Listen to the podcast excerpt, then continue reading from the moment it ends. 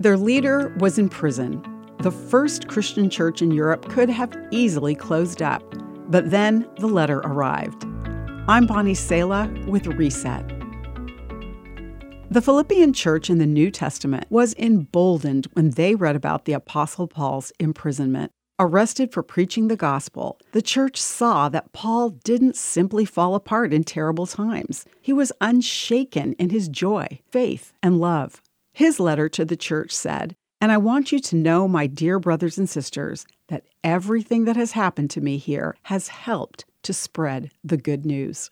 As they saw him proclaiming Jesus' worth with joy, even in chains, they too began to declare the wonder of Jesus more boldly. Realizing that suffering, crisis, and pain can't steal our eternal hope is powerful. It makes us want to live for eternity. It reframes the threat of loss, imprisonment, and death.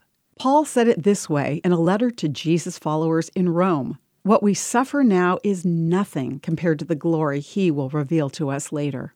In fact, Paul went one step further. He said not only was suffering not worth comparing to the glory of eternity with Jesus, but he pointed out that God could use the suffering for good.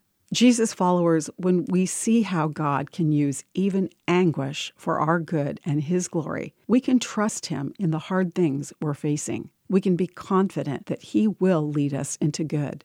This enables us to have a unique and bold response to the crises of life. We can respond with a countercultural, inexplicable faith. Only Jesus is able to offer us unshakable hope. I'm Bonnie Sala with Reset. To hear this again, read or share this, or to find more resources like this, visit guidelines.org.